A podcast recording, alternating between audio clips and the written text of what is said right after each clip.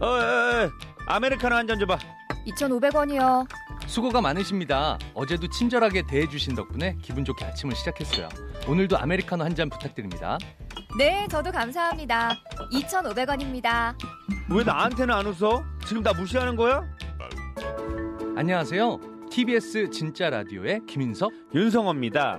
따뜻한 말과 배려. 오늘 여러분은 어떻게 행동하셨나요? 모든 노동자는 누군가의 가족이고 친구이고 자녀입니다. 이 캠페인은 TBS 서울시 감정노동센터 안전보건공단이 함께합니다.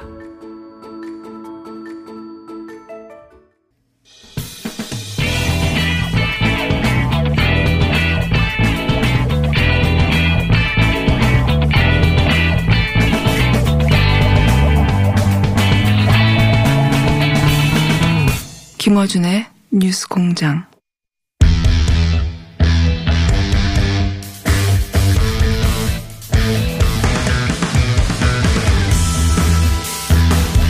자, 일본 상황 좀 짚어보겠습니다. 네. 우리나라와 관련된 이슈 중에 일본에서 할 말이 많은 이슈들이 최근에 있습니다. 일본 게이센 여원대 이영채 교수님 전화 연결됐습니다. 안녕하세요. 네, 안녕하세요. 예, 오늘은 몇 가지 이슈를 좀 빠르게 짚어보겠는데 우선 어, 트럼프 대통령이 G7을 확대하고 거기 한국을 초청하겠다. 여기에 대해서 일본 언론들이 반응을 했더라고요. 좀 짚어주십시오. 네, 어, 아마도 일본은 이게 초기에 아마 미국의 백악관에서 이 설명을 제대로 듣지 못한 것 같고요. 아, 이제 트럼프 대통령 입장은 이 코로나 이후의 세계 문제에 대해서 이 지금 G7으로는 부족하니까 G10이나 G11으로 이걸 그렇죠. 확대하겠다라고 해서 설명을 했죠. 하지만 이제 일본 측 설명은 이것은 주최국인 미국의 어 초청 손님으로 일시적으로 오는 것에 불과하지 음. 이 고정 고객이 되는 건 아니다라는 식으로 예, 예, 음. 해석을 하고 있는 것 같아요. 그러니까 업조보, 예, 업조보에 불과하다는 식으로 해석하는데 사실은 그건 아니라고 이미 밝혔는데, 예, 어쨌든. 그렇죠. 그래서 이제 어 미국의 그 의도를 파악하고 있다라고 외무성은 이야기를 했고 그렇지만 이제 일본이 어 특히 후지 신문 계열에서 특히 상케이에서 이 문제를 어 집요하게 물고 늘어지는데 어쨌든 일본에게는 충격은 큰 것 같아요.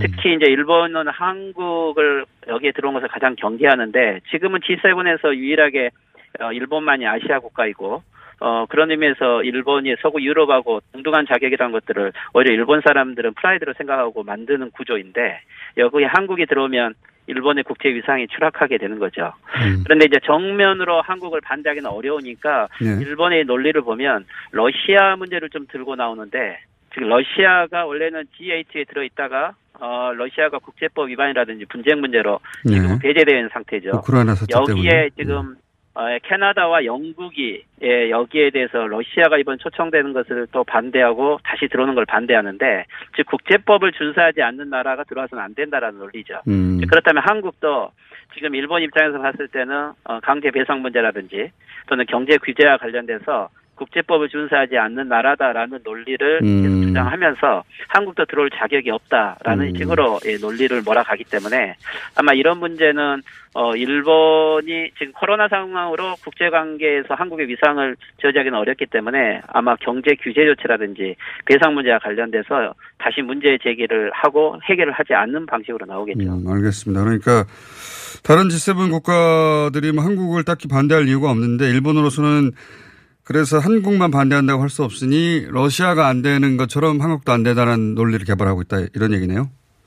네, 그리고 또 한 가지 좀, 어, 일본 보스 메디어가 보고 있는 것은, 예를 들면, 어, 한국을, 어, 한미일 동맹 구조에 있을 거냐, 중국과의 양다리 외교를 할 거냐, 음. 오히려 이것을 이제 일본의 해석은, 저 트럼프 대통령이 오히려 한국을 시험하고 있다. 중국 편에 설 거냐, 어, 미국 편에 설 거냐. 그래서 음. 한국 입장 오히려 는 난처할 것이다라고 음. 이야기를 하고 있지만, 그렇지만 일본 자체도 최근에 중국과의 관계 개선을 하면서 오히려 무역 협상이라든지 또는 시진핑 수석을 주석을 일본에 데려올려다가 결국 코로나 사태를 방치하게 된 건데 자신들의 이율적인 어, 이런 이중적인 행동에 대해서는 일체 이야기하고 있지 않으면서 이 한국의 이 중국과 미국에 대한 양다리 외교에 대해서 어, 오히려 비판하는 형태도 자기 논리 음. 모순이다 이런 식으로도 이야기 나오는 것 같습니다. 알겠습니다. 그러니까 우리가 중국과 미국 사이에서 곤혹에, 에, 곤혹스러울 것이다라고 우리 대신 걱정해 주는 거네요. 예.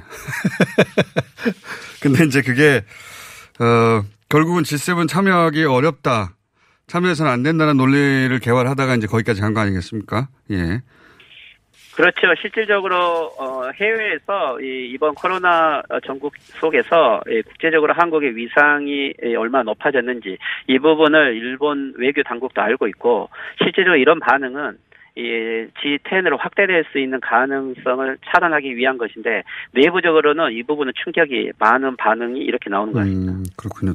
더구나 미국의 의도를 모르겠다는 건 미국으로부터 관련해서 설명을 들은 바가 없기 때문에 자신들은 제외하고 이런 일이 벌어져서 이제 불안하고 어, 뭐 그런 거네요. 그런 심리의 반영이네요. 예. 그렇죠. 네. 그건 알겠고요. 뭐 예상했던 반응이고 최근에 일본의 그 비상 조치를 해제한 이후 다시 확진자가 늘어나고 있다는 보도가 있는데 이 코로나 상황은 어떻습니까? 예, 어제 도쿄에서 34명이 새로 나왔는데 예, 지난 25일 날 긴급 사태를 일체 어, 일단 긴급 사태 선언을 해제했죠. 그리고 일주일이 지났고 실제 이번 주 월요일부터 유치원부터 시작해서 입학식이 다시 시작해서 어, 새로운 일상이 시작되라고 했는데 어제 그 다음 날 하루 만에 34명이 나와서 이것은 5월 10일경의 수준으로 다시 돌아가 버린 건데 이것은 원래 예상되어 있던 사태고요. 원래 이 음. 긴급 사태 선언 해제를 했을 때도 병상 확보라든지 대량 검사라든지 또는 검역 체계가 확립되고 있지 않은 상태에서 해제된 것이었기 때문에 물론 기대도 있었지만 불안이 훨씬 더 많았고 예상했던 대로 지금 지방이라든지 특히 식당 같은 데서 이 자영업을 하는 이 대중 식당에서 집단 감염이 발생하고 있어서 음. 어, 이것은 어, 예상했다. 그리고 이대로 가면 어, 7월에는 다시 100명으로 올라갈 거고 8월에는 제 2차 코로나 사태가 온다라는 게 전문가들 내에서도 이미 지적되고 있는 내용입니다. 음. 그건 뭐 얼마든지 예상 가능한 음, 것이었다고 볼 수도 있는데 왜냐하면 일본의 방역 조치는 변한 게 없어서 근데 이제 최근의 뉴스를 보면 진료소에 어, 보급된 이 일본의 코로나, 어, 코로나 키트가 90% 오류를 보인다 이런 뉴스가 있었는데 이게 어떤 내용입니까? 어, 실제 글쎄요 일본이 자체 제작한 코로나의 성능에도 물론 어, 오류는 있다. 그리고 오류율 같은 경우는 워낙 검사 숫자가 적기 때문에 예. 오류 발생률이 더 부각되는 거다라는 해석도 있지만 예. 이것은 어, 각 지역에서 이 오류가 나오는 방식들을 보면 지역마다 다른 것 같아요. 어떤 데는 그 검사원이 잘못해서 했다라고 하기도 하고 예. 또 어떤 데는 이동하다가 이 검체 보존을 제대로 못했다고 음. 해서 그렇게 나왔다고 하기도 하고 그러니까 이게 그 진단 키트 자체의 문제도 있지만 일본이 지금 현재 PCR을 포함해서 검사하고 있는 전체 시스템이 실질적으로 인원 부족 그리고 이 그리고 이거 실험 부족 어, 그리고 또 실질적으로 그것에 대한 재정 부족 이런 상황들이 겹치고 있어서 나온 문제이기 때문에 음. 이 집단 키트만 가지고 특별하게 지적하기는 아, 좀 어려운. 지점들이 있을 것 같고요. 왜냐면은 네. 잠깐만 이거 뭐 예, 모르시는 분들을 위해서 요 대목을 어, 이야기해 보자면 양성 판정을 받았던 어, 양성 판정이 PCR 검사를 해보면 그중에 90%가 번복되고 있다 이런 보도가 있었거든요. 그러면 어, 이게 진단 키트가 사실상 무용지물 아니냐라고 이제 생각했는데 그 진단 키트 자체의 신뢰성 문제만이 아니라 과정에 여러 가지 오류를 낼 수 있는 어, 과정 자체가 문제다 이렇게 생각하시는 거군요. 예. 예, 그렇죠. 그런 문제들이 있죠. 그래서 예를 들면 어, 음성이었는데 양성 판결을 했고, 근데 그 사람이 사망자가 되어 있었는데 이 양성이라고 해서 실제적으로 코로나 어, 환자 대응책으로 해서 장례식도 없이 바로 처리된 음. 다음에 아 그분이 음성이었다라고 재조정하는 사례들도 나오고 이러고 있기 때문에 실제 일본에서 지금 보건소의 역량이 너무 부족하고 거기에 대해서는 재정 지원도 없는 상태이기 때문에 실제 검사를 하고 있지 못하는 어, 이러한 속에서 지금 예, 긴급조치 음. 선언이 예, 해제되는 상황이어서 실 질적인 어 이거 검역 체계 자체에 대한 누구도 안심을 하고 있지 않는 상황은 계속 지속되고 있는 거죠. 알겠습니다. 그러니까 PCR 검사 숫자가 아직도 부족하다고 하는데 이제 한국 같은 경우에는 대부분의 과정이 자동화되어 있는데 아직도 그 자동화 시스템이 도입이 안 됐나 보죠. 그렇죠. 일본 같은 경우는 일단은 검체를 사람이 직접 들고 날라서 그리고 다른 사람한테 인계하고 돌아오는 이 방식을 지금도 쓰고 있기 때문에 그 과정에서 생긴 여러 오류들이 많이 나올 수 있다. 그리고 전문 인력들을 아직도 많이 도입하고 있지 않다. 뭐 이런 문제들이 계속 지적되고 있습니다. 자동화 기계만 많이 사면 될것 같은데 그 재정을 거기다 쓰고 있지 않나 보네요. 그러니까 대학 같은 데서는 어떤 지역 같은 경우는 세계 최첨단 기술을 가지고 있고 그리고 그 검사 기계가 있음에도 불구하고 실제 해외에서 쓰고 있는 것 중에 made in Japan이 많음에도 불구하고 일본 내에서는 연구실에 그대로 방치되고 있는 것은 이것 자체가 실제 아베 정권에서 이 코로나 사태를 관리하고 대처할 수 있는 그 자체 시스템이 지금도 가동되고 있지 않는 거죠. 이번에도 이 지금 어, 어 긴급 사태 선언을 해제한 것은 결국 이, 어, 실제적인 지금 검역 체계가 완성됐다기보다는 경제적인 문제 때문에 해제하지 음. 않을 수 없는 상황에 지금 된 거죠.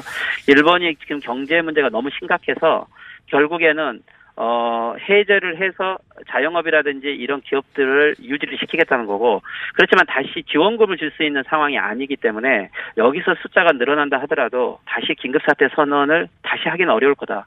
결국 모든 것은 자영업과 국민들 개개인이 책임을 질 수밖에 없는 이렇게 되어 있는 거죠. 알겠습니다. 마지막으로 어, 지금 한국이 이제 수출 규제에 대한 일, 어, 입장을 일본이 안 내놓고 있으니까 아무런 변화가 없으니까 벌써 4개월, 5개월 가까이 됐는데도 불구하고 그래서 한국이 이제 어, 유예하고 있던 WTO 제소를 재개한다고 밝혔습니다. 일본은 이에 대해서 입장을 내놨습니까?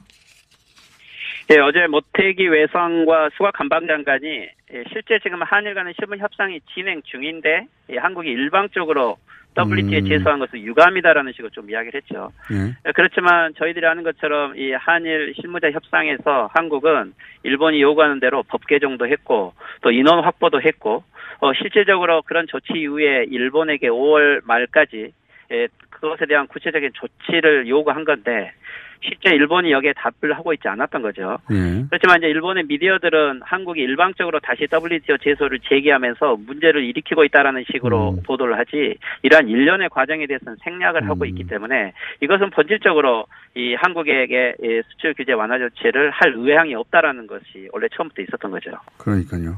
일본이 아무런 조치를 하지 않은 것에 대해서는 얘기하지 않고 우리가 국제법을 어기고 있다라고 다시 보도하고 있다는 거죠. 예. 예, 그렇죠. 이 국제법을 어기고 있는 상태가 되어야만 예, 아까 G7에서 G10으로 확대되는 문제하고도 관련이 되겠지만 일본이 실질적으로 국제사회에서 한국을 어 뭐랄까요 이 견제할 수 있는 유일한 방법은 지금 일본이 저 수출 규제 완화 조치인데 뭐 이것과 관련돼서 한국이 워낙 조치 개선을 해버렸기 때문에 지난 일주일 전에 한국에도 조금 어, 단신으로 보도되었는지 모르겠지만 일본 기업이 한국의 전략문자 수출을 불법으로 하고 있는 기업을 일본 경찰청이 압수수색을 한 적이 있는데 이것 은 실질적으로 한국이 개선 조치를 하더라도 아직도 불법 수출이 강행되고 있다는 것을 보여주기 위한 음, 정치적 수사이고 막 이런 어, 논리를 강조하면서 아직도 이 한국이 부족하다라는 걸 이야기를 하겠지만 음. 원래 이 수출 규제의 목적이 이 강제 배상 판결에 대한 일본의 보복 카드였기 때문에 그렇죠. 실질적으로 일본은 이 배상 문제에 대한 카드로서 이것을 계속 유지하기 위한 것이 목적이고 한국의 조치에 대해서는 형식적으로 대응하고 음. 있고 또 그럴 목적이다라고 봐야 되겠죠. 알겠습니다. 실제 경제적 문제 때문에 조치를 한 게 아니라 철저히 아베 정권의 정치적 목적 때문에 수출 규제를 한 거기 때문에 이걸 풀 수가 없는 거군요. 예. 그렇죠. 그렇지만 이제 지금 시기에서 한국이 이미 WTO에서는 양국 정부 간 설명회가 끝났고 실질적으로 다국 간 협상에서 이 판결만을 남겨놓고 있는데 코로나 전국 이후에 한국의 국제 위상이 높아졌고 또 한국이 일본의 요구 사항을 실행을 했고 어 그런 의미에서 어 오는 7월이 되면 1년이 되는 건데 지금 상황을 타개하기 위해서 오히려 한국이 적극적으로 WTO 제소를 제기하는 것은 한국 쪽 에, 정치적 어, 어떠한 뭐랄까요 전술로서는 매우, 매우 유효한 카드라고 볼 수 있을 것 같습니다. 알겠습니다. 오늘 여기까지 짚어보겠습니다. 감사합니다. 네, 수고하십시오. 예. 일본 게이센 여원대 이영채 교수였습니다.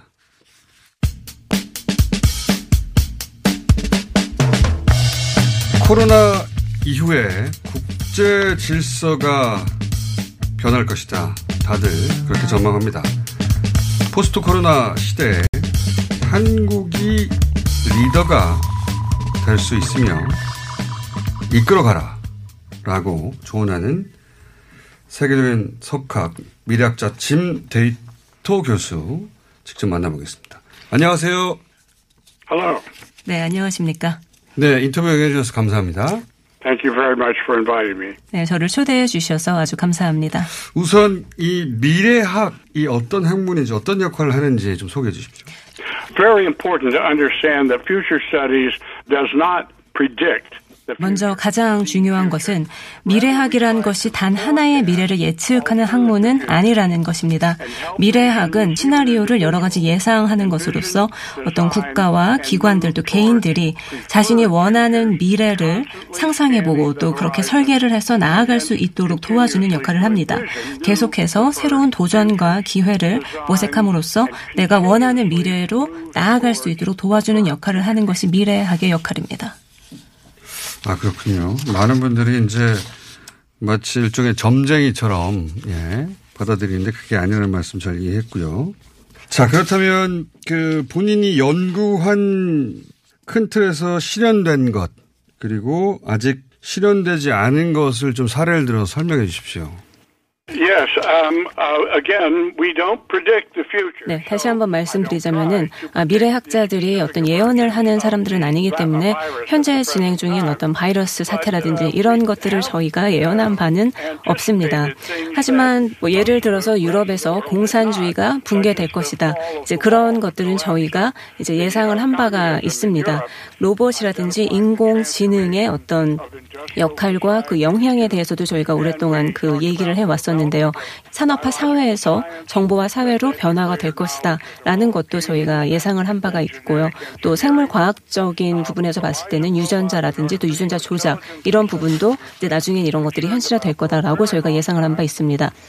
자, 지금 미래학자로서도 도저히 예견할 수 없었던 코로나 팬데믹 시대가 도래했고 세계 질서도 변화시킬 텐데 코로나 이후의 세계, 포스트 코로나 시대를 세 단어 정도로 정의한다면 어떤 세계가 될까요?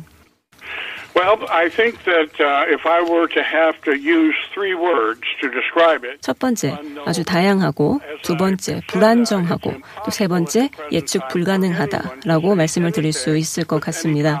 사실 지금 현재 상황에서 세상이 어떻게 변할 거다라고 확실하게 말을 할 수 있는 사람은 그 누구도 없다고 보고 있고요. 야구의 비유를 하자면 지금은 우리가 이제 두 번째 이닝에 있는 것이라고 이제 보시면 됩니다. 그러면 그 비유를 받아서 어, 질문을 드리자면 어, 이행에서 한국의 코로나 대응이 성공적이었고 어, 그리고 높이 평가한다라고 말씀하셨는데 어, 특히 어떤 점이 인상적이었는지 묻고 싶습니다. it seems to me that most people in Korea basically trust their government. 우선 한국 상황 같은 경우는 일반 시민들이 정부를 상당히 신뢰했다라는 것이 굉장히 인상적이었습니다. 정보 관리들은 옳은 일을 하려고 하고 또 이 리더들은 제대로 우리의 정책을 이제 입안하려고 하는 이제 그런 노력들이 보였는데 미국 같은 나라를 지금 보면은 이 정부에 대한 불신이 매우 높기 때문에 이 한국 국민들이 이 한국 정부에 대해서 보여주는 그 높은 신뢰도가 정말 저한테는 인상적으로 다가왔습니다. 다음 질문입니다. 교수님은 이미 2004년에 한류에 관한 논문을 발표하신 걸로 알고 있습니다. 그 계기가 궁금합니다. um, 카이스트 교수님인 석수영 교수님이 제 제자였죠. 하와이 대학에서 그 미래학을 공부하고 있었는데 저한테 한류에 대해서 얘기를 해줬습니다.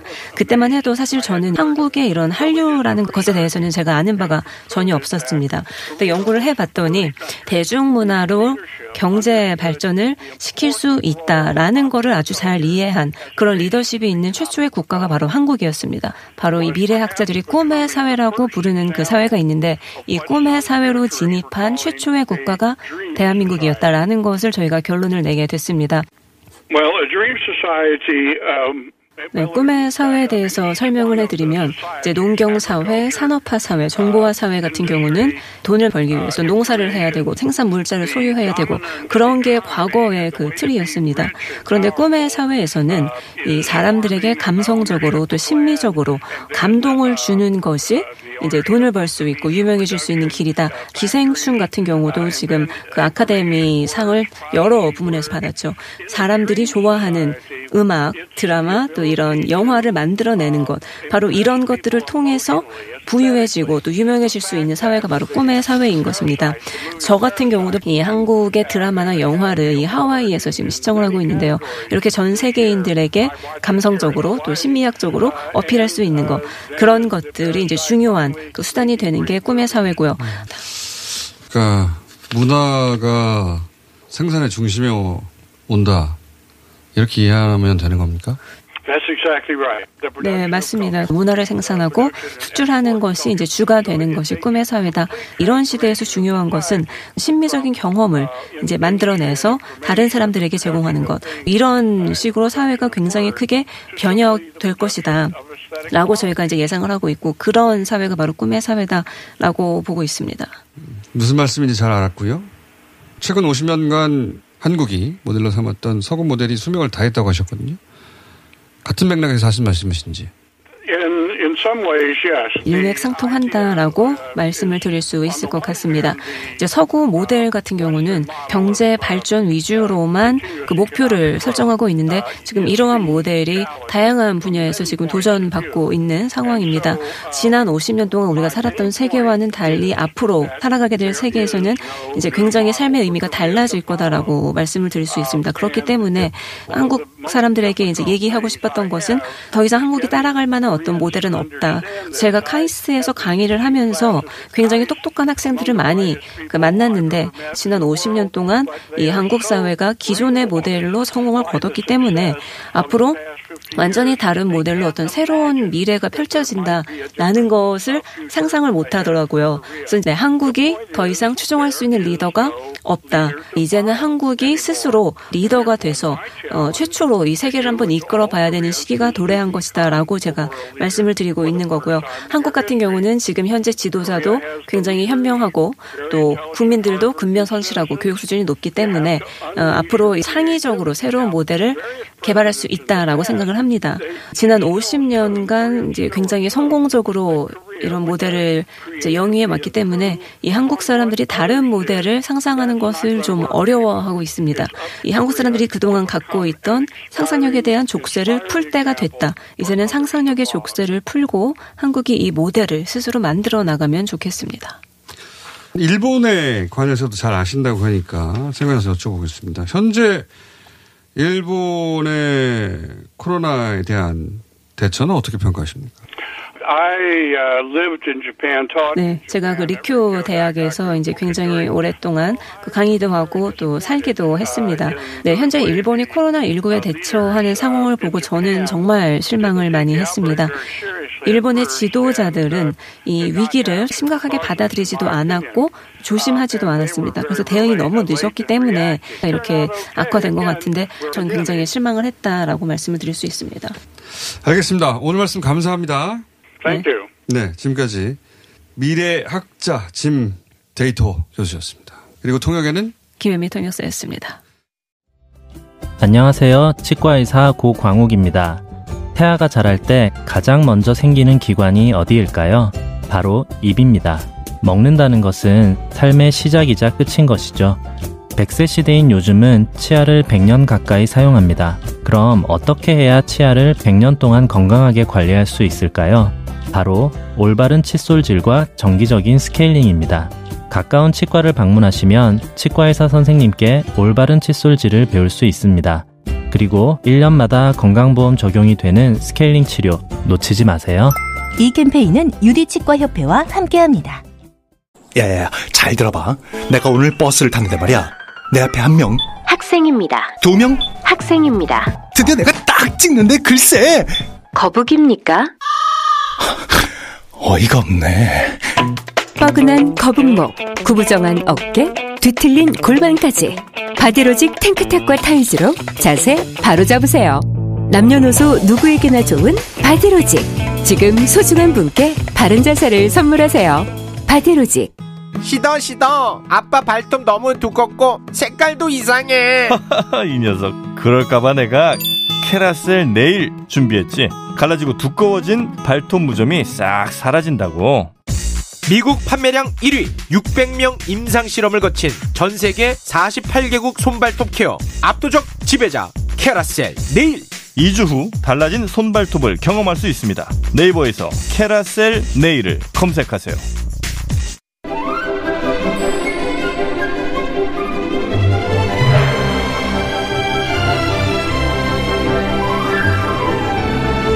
자, 집에 있는 시간이 길어진 어, 코로나 시대에 시민들을 위해서 저희가 마련한 코너인데 언제까지 갈 수 있을지 모르겠습니다. 두 분의 평론가를 오늘도 모셨습니다. 최강희 영화평론가 나오셨고요. 네, 안녕하세요. 윤성은 영화평론가 나오셨습니다. 안녕하십니까. 그리고 저희가 플러스 1로 감독님을 모시려고 계획을 해서 두 번 연속 성공했는데 세 네. 번째는 실패했어요. 네. 불길해진대요. 네. 최강희가 나온다면 난 못 나간다 이런 분. 자, 다음 시간에 저희가 성공하기를. 네. 오늘 주제는 스페이스 X 예, 뉴스가 커서 어, 우주와 관련된 영화. 예. 네. 우주와 관련된 우주 영화는 대부분 SF인 걸로 생각할 수 있는데 사실은 철학적인 영화도 많아요. 아, 괜히 그렇죠. 예, 네. 괜히 철학을 추구하는 예산 때문이 아닐까. 특수 효과가 힘들어가지고 음. 어쨌든 그래서 저희가 새 어, 베스트 3를 두 분에게 예, 부탁드렸는데 음. 어느 분부터 시작하시겠습니까? 윤성 평론가 먼저. 예. 먼저.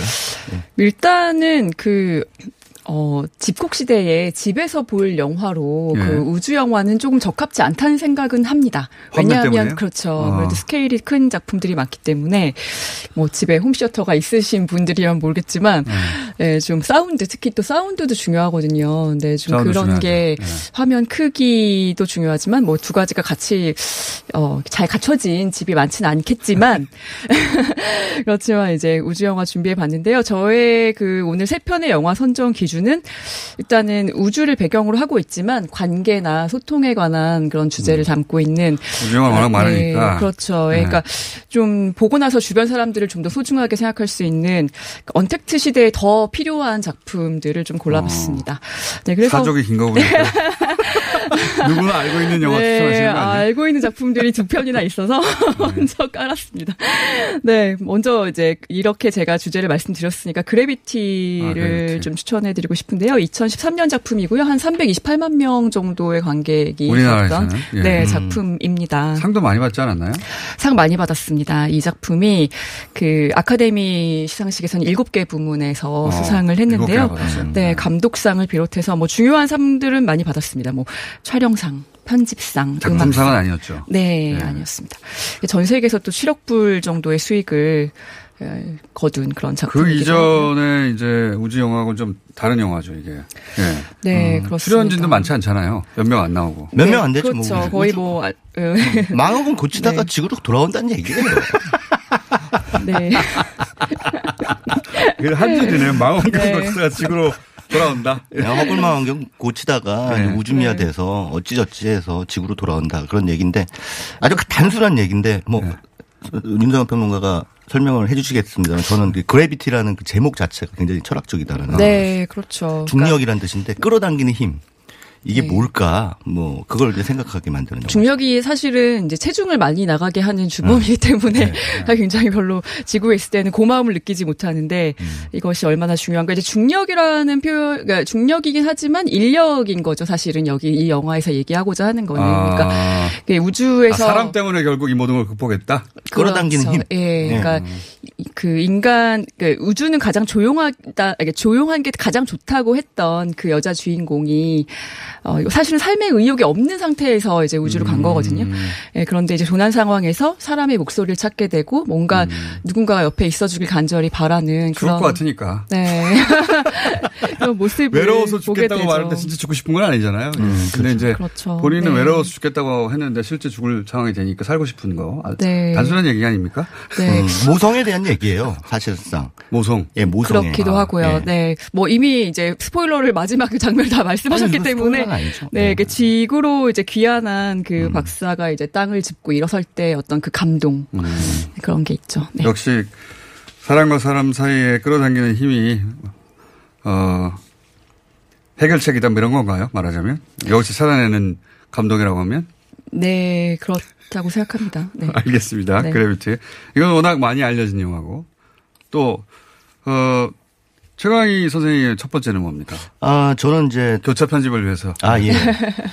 저는 좀 우주라는 공간을 통해서 이제 인간 세상이나 지구의 부조리를 얘기하는 그런 영화들을 네. 좀 골라봤는데요.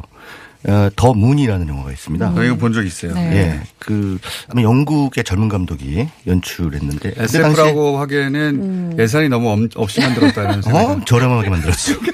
굉장히 저렴하게 만들었어요. 예.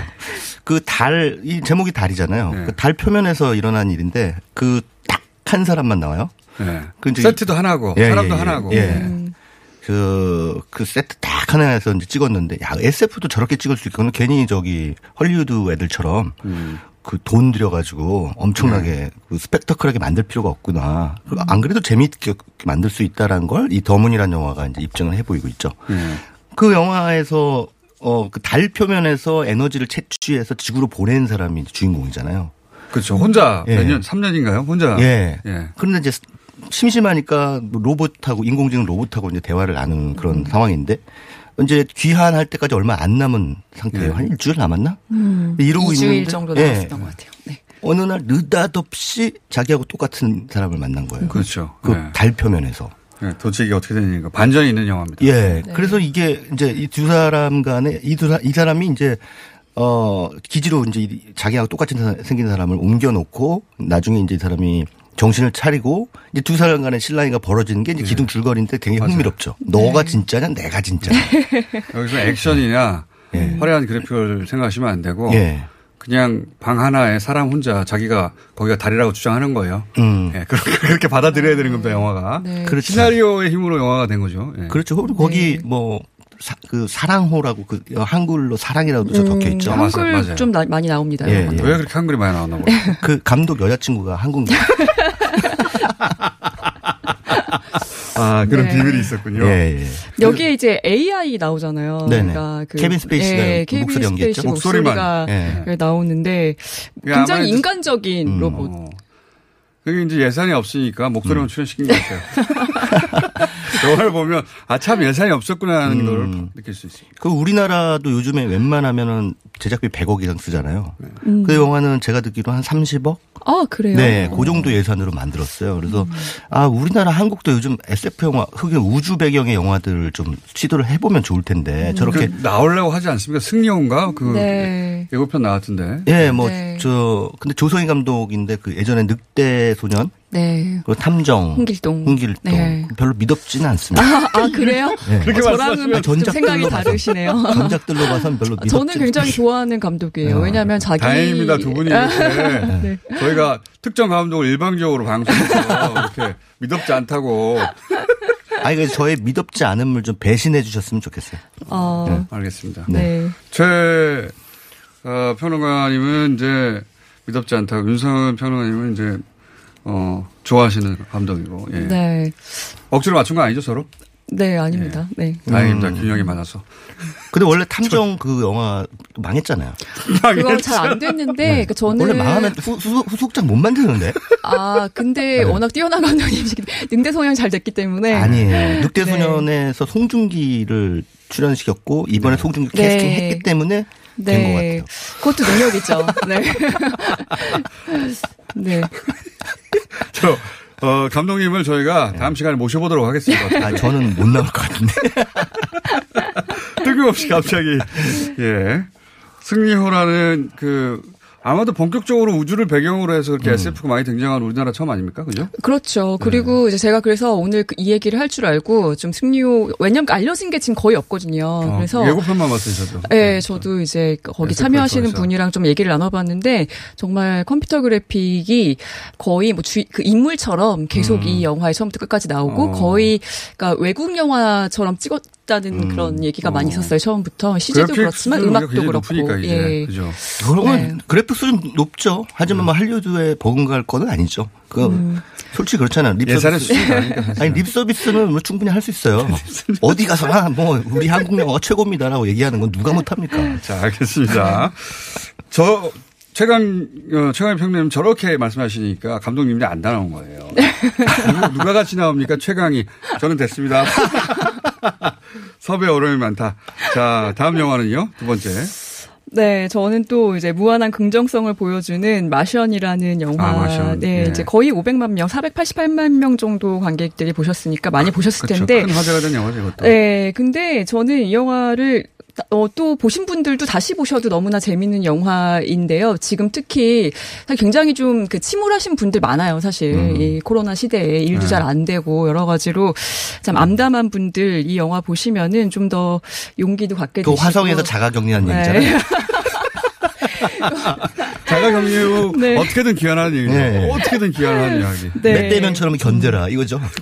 아 근데 이 영화가 저는 되게 좋았던 게 뭐냐면, 음. 그러니까 어떤 그 경, 자가 격리가 그 됐는데 어떻게 살아남을 것인가 귀환할 것인가에 대해서 이 영화는 밀당을 하지 않습니다. 음. 그러니까 처음부터 끝까지 마크 와트니가 이제 살아서 돌아올 것이라는 것에 대한 확신이 있고 그걸 향해서 이제 쭉 가는 영화죠. 그러니까 음. 그렇죠. 반전은 네. 없, 없죠. 어떻게 네. 해낼까? 그렇죠. 그래서 온 지구가 이제 마크 와트니의 이제 귀환 을 바라게 아, 바라 한 마음을 바라는 그런 모습들이 많이 보여지는데요. 주제만큼은 재밌진 않았는데. 아, 그래요? 네. 기대가 훨씬 더. 그렇군요. 제- 대체로 재밌게 네. 본 영화인데 네. 보면서 어, 잡지식이 많아야 되겠구나. 어, 그래야 그렇죠. 살아남겠구나. 이제 마크 와트니는 식물학자로 네. 등장을 온갖 하는데요. 잡지식이 많았어요. 감자 재배에 성- 성공하죠. 그러니까 저는 그 영화 보면서 우리가 먹는 일반적으로 먹는 구황작물 아. 너무 소중하게 느껴지던데요. 구황작물의 소중함. 자, 네. 어, 천 선생님은 구황작물의 소중함을 깨달은 영화. 마션. 그리고 감독님, 저 감독님이래. 감독님을 해보신 적은 없죠. 아 예. 저 단편 영화 하나 찍었어요. 아, 그래요? 예, 예, 네. 예. 평가는 어떻게 받았습니까? 평단에서? 그 유튜브에 올렸더니 그 네. 댓글이 좀 달렸는데 네. 저 대체로 배우가 아깝다라는 평가가 있었어요. 그래서 평론만 하시는 걸로 다시 돌아오셨군요. 예, 그렇죠. 돈도 없고요. 네. 자, 어, 최 선생님의 두 번째 네, 저는 두 번째 영화는 역시 뭐 아까 설명해드린 더 문이라고 하는 작품하고 비슷한 시점에 음. 나온 영화입니다. 2010년 전에 등장한 영화인데요. 데니 보일이라는 영국의 굉장히 천재적인 감독이 연출한 SF 어. 영화입니다. 선샤인. 선샤인. 예, 예. 요건 설정이 예. 뭐그 그 이전에 나왔던 아마겟돈이라든가 뭐 음. 딥 임팩트라든가 이런 영화하고 비슷하죠. 지구가 곧 멸망하는 거예요. 예. 왜? 태양이 식어버리니까. 네. 그래서 태양을 다시 살려야 돼요. 네. 배터리 방전된 거예요, 태양이. 네. 그래서 이걸 어떻게 다시 충전할 것인가. 네. 핵탄두를 가지고 와서. 그것도 뭐 비슷하죠. 근데 이전의 영화들은 행성을 파괴해버리는 건데 이거는 핵탄두로 태양을 다시 살려내는 거죠. 그렇죠. 어. 그래서 이제 핵탄두를 실은 우주선 이스크라 2호가 네. 이제 이카루스. 이카루스. 이카루스 2호가 태양을 향해서 가는 여정에서 이제 선원들이 우주선 안에서 겪는 일, 그 상황들을 보여주는데 이게 SF 영화인 줄 알았더니 보다 보면 이제 공포 영화예요. 아, 스릴러적인 요소가 예, 강하죠. 예. 우주라는 광대무변의 공간에서 벌어지는 일인데 굉장히 밀폐 음. 공포증을 유발하죠. 음. 이게 굉장히 아이러니한 거예요. 우주라고 하는 넓은 공간에 음. 갇혀 있는 인간. 이런 설정 좀 흥미롭고 설정 자체가 재밌다. 네, 설정도 네. 재밌고 또 아주 재밌는 장면이 아니 명장면 인상적인 장면이 그 선장이 음. 우주선에 고장이 나서 잠깐 나와 나오는데 우주선을 고쳐요. 근데 태양빛이 너무 뜨겁기 때문에 등지고 태양빛을 등지고 이렇게 작업을 해야 돼요. 네. 근데 어쩔 수 없이 우주선이 태양 쪽으로 돌아갈 수밖에 없는 그런 상황입니다. 그 전에 빨리 우주선 안으로 들어가야 돼요. 피신해야 돼요. 아니면 태양 직사광선을 맞으면 그대로 그냥 사라져 버려요. 너무 세기 때문에. 네. 근데 이 사나다 히로유키라고 한 일본 배우가 그 역할을 맡았는데 자기가 죽을 걸 뻔히 알면서 네. 태양을 자기 지- 누- 두 눈으로 직접 보고 싶은 거예요. 음, 마지막 순간에. 마지막 순간에. 어차피 들어와. 선택의 여지는 없, 없으니까. 그러니까 뭐 선원들이 들어와 들어와 했는데도 안 들어가요. 안 들어가고 그 눈을 태양을 자기가 딱 보고 장렬히 사라지죠. 저는 공감은 안 됐어요. 평생 태양을 봤는데 뭘또 네. 볼라 그러나. 근데 그게 아마 과학자 우리 흔히 이야기하는 뭔가 새로운 그 호기심. 지평에 예. 도전하는 과학자의 호기심이 지적 저 호기심. 정도다라고 하는 거를 상징적으로 보여주는 거예요. 알고 죽고 싶다 이런 거죠. 이 영화 제목 자체가 선샤인잖아요. 근데 네. 영화를 보면 정말 태양을 너무나 아름답게 음. 보여주는 작품이에요. 그래서 방금 말씀하신 그런 태양에 대한 집착, 인간의 집착이 많이 여러 명한테 드러나죠. 저는 근데 그또 그거 보면서 음. 태양을 보고 시각 정보가 뇌에 도달해서 그걸 인지하기 전에 죽을 텐데. 음. 자, 세 번째. 시간이 없어서 세 번째. 어, 예. 네, 사실 이 작품을 제일 강조하고 싶었는데 Ad Astra라는 영화인데요. 아. 작년에 아, 이건 전 재밌게 봤습니다. 예. 네, 사실 브래드 그 피트. 브래드 피트가 출연했음에도 불구하고 어, 한 50만 명 정도밖에 안 봤던 영화입니다. 음. 흥행에는 실패했던. 네, 흥행에는 네. 실패했죠. 뭐 우주인이라고 우리한테 아, 그 제목이 달려서 왔던가요? 아니요, 아니요, Ad Ad Astra Astra. 그대로 완전. 네, 이게 네. 이제 라틴어로 별을 향하여 뭐이 흥행 실패한 네, 이유는 이런 너무 건데요. 그 우물우물거리는 말이 많았어요. 나레이션. 네. 근데 그게 또이 영화의 핵심이기도 한데 이제 이 설정이 Interstellar랑 좀 반대 방향이라고 생각하시면 될 것 같아요. 그러니까 나를 버리고 우주로 떠난 아버지를 찾아서 떠나는 그렇죠. 그런 여정이기 때문에 이거 또 Interstellar랑 같은 촬영 감독이 촬영을 하기도 음. 했습니다. 뭐 그런 말씀하신 독백이나 나레이션이 좀 지루할 수도 있지만 굉장히 무게감이 있고 이제 주인공이 아버지를 찾아 떠나는 여행은 결국 자기 자신을 찾는 또 여행이기도 하죠. 그렇죠. 그러니까 그래비티라는 영화가 이제 모성애에 대한 얘기 라면 이 영화는 아버지와 아들의 관계에서 네. 우리가 이제 일반적으로 이제 그 아버지를 영화에는 이제 극복해야 될 대상으로 많이 그리거든요. 이거는 이제 우주적 차원으로 넓힌 거죠. 그래서 저 아버지들을 가만히 놔두면 우리가 예, 살기가 힘드니까 제거해라. 제거해라. 예.